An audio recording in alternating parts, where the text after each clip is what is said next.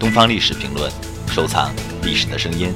下面的这段声音是 CS 之父加布纽维尔在游戏开发者大会上的一段采访录音。Hi, this is Gabe Newell. I work at Valve, and I'm here at GDC to talk about our upcoming games and what we're doing with Steam. When we look at it, what's happening in the next year, a couple things are really exciting. We're going to be releasing the 10 foot UI to Steam. We're going to be releasing Dota 2. Now, I travel a lot, and the idea that I could be playing one of our next generation games like Dota 2 on something as light and as thin as one of these ultrabooks seems like science fiction. Working with Intel is great.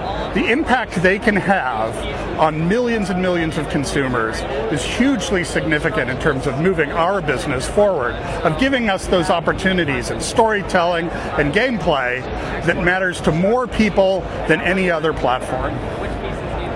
Working with Intel is exciting because of the tools they give us, whether it's their compiler technology, their profiling tools. I mean, a platform is, is only as good as it lets the software developers be. And that's where Intel excels. They give us what we need to build the games that consumers want to play. You know, when you're working on performance, you can't make it faster unless you know where it's slow. And something like VTune gives us an insight into exactly what's going on.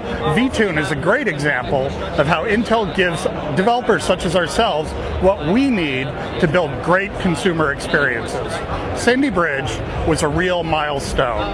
The fact that you could get that much power in the CPU and the GPU and that kind of functionality in something that uses so little power and takes up so little, little space was a watershed for everyone in the gaming industry. It's really easy for us to take advantage of it. And that's one of the great things about the PC platform and the way that Intel keeps driving it forward. Tick tock, tick tock.